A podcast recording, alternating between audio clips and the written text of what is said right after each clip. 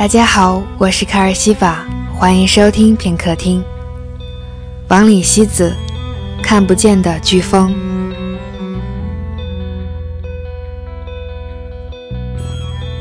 W 可能性无，他是一个比较与众不同的少年，不知道用少年这个词称呼他到底合不合适。虽然他已经二十岁，但他却一直喜欢这么称呼自己。实际上，他看起来也真的像一个十六七岁的少年。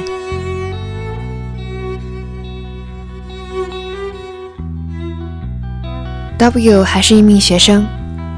但同时，他却属于让人羡慕，又或许令人抓狂的一类群体——文艺青年。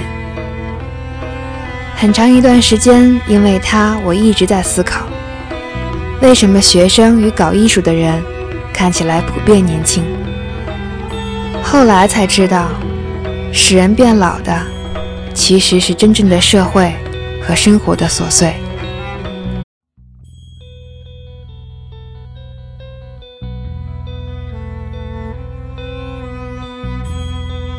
大家好，我是卡尔西法，欢迎收听片刻听。王里西子，看不见的飓风。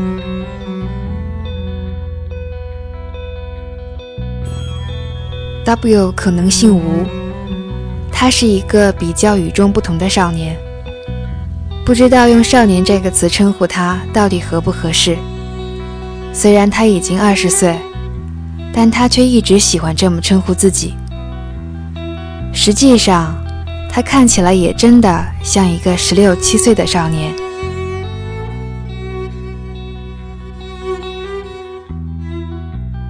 W 还是一名学生，但同时他却属于让人羡慕，又或许令人抓狂的一类群体——文艺青年。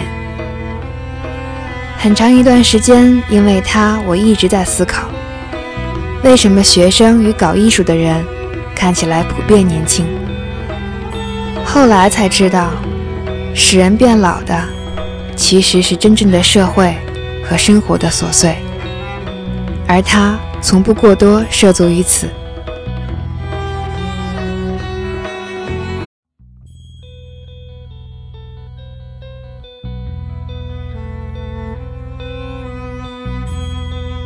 大家好，我是卡尔西法，欢迎收听片刻听。王里希子，看不见的飓风。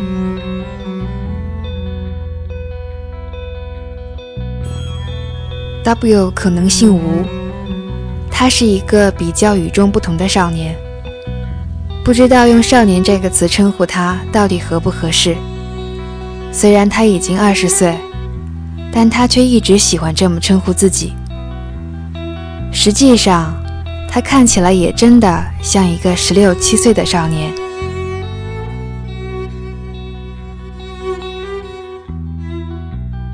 W 还是一名学生，但同时他却属于让人羡慕，又或许令人抓狂的一类群体——文艺青年。很长一段时间，因为他，我一直在思考：为什么学生与搞艺术的人看起来普遍年轻？后来才知道，使人变老的其实是真正的社会和生活的琐碎，而他从不过多涉足于此。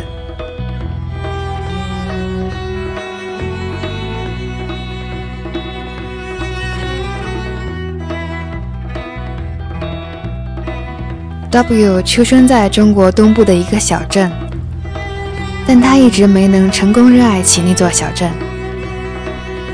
小镇鱼龙混杂，多的是斤斤计较的市侩大妈，或者目光短浅的文盲。很小的时候，他便觉得生活在这样一个烟雾缭绕的环境，实在是憋屈不堪。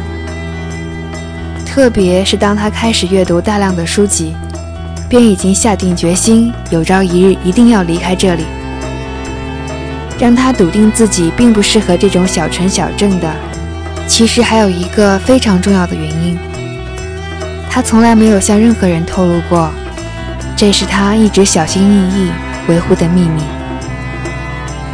或者，他更愿意相信这是他与生俱来的天赋，举世无双的超能力。W 时不时能够感受到一阵飓风从身旁刮过，有海洋的腥味儿。每当此时，他就变得热血沸腾，渴望去做一些大事情。而在此之前，他必须去向飓风起源的地方，或者是一片海滩，又或者是一个港口。小镇并没有这样的地方，于是他必须要离开小镇。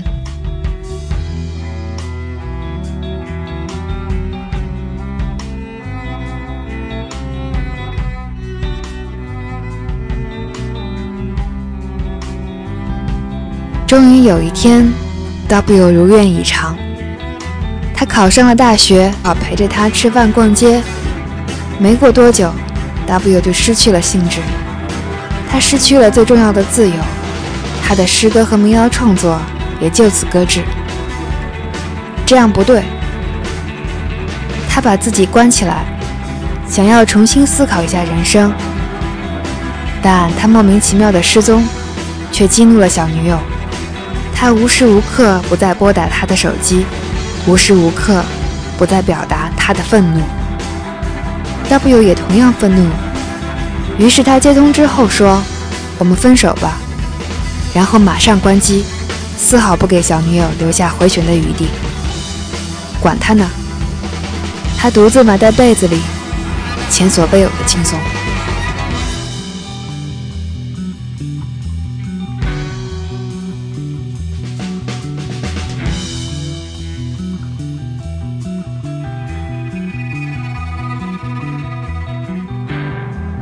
那种感觉又来了，他紧紧闭着眼，蜷缩起来。他感到一阵飓风呼啸而至，澎湃的气流将他摇摇晃晃地包裹，周围全是黑暗。而他觉得应该做些什么热血沸腾的事情了。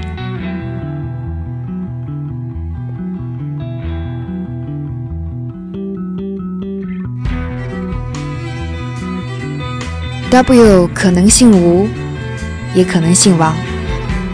W 可能是任何一个文艺青年的姓氏。